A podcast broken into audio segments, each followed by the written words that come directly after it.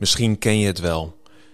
Soms komen er van die momenten voorbij in je leven waarin je gevraagd wordt om uit te stappen in iets, zonder dat je precies weet wat het resultaat zal zijn.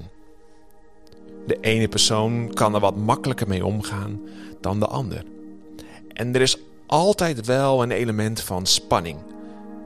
Soms gaat die spanning gepaard met verwachting van iets nieuws, iets moois.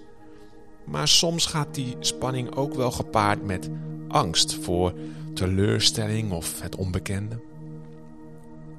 En zo hadden wij eerder deze week een moment van gebed, waarin de avond ervoor de vraag gesteld werd of we aan de Heer wilden vragen of Hij één of meerdere woorden zou willen geven voor een ander.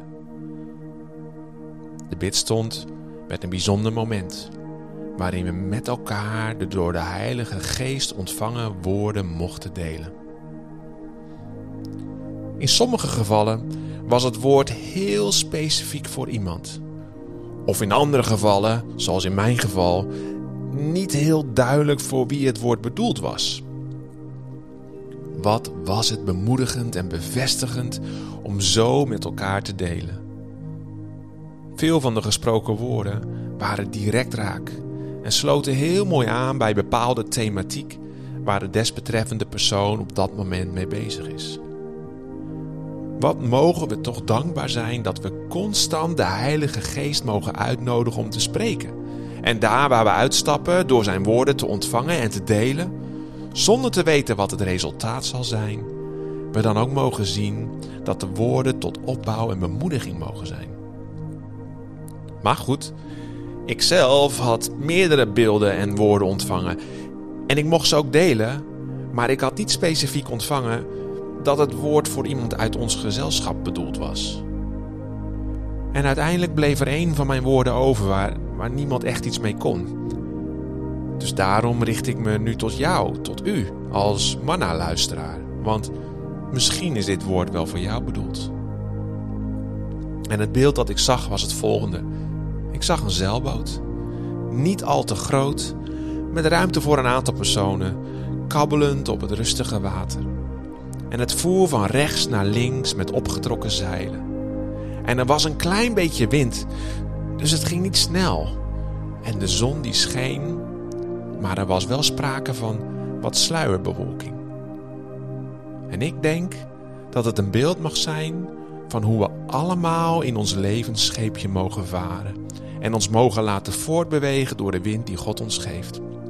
En dat zolang we onze zeilen maar omhoog laten staan, we de wind van God mogen ontvangen.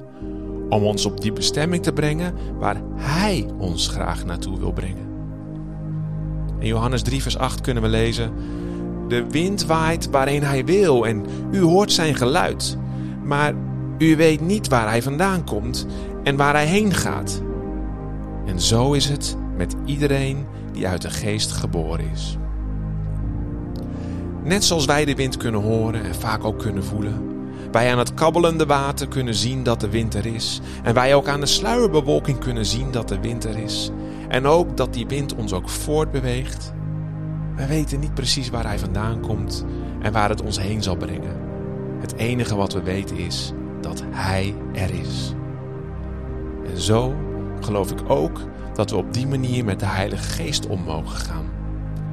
We weten dat Hij er is.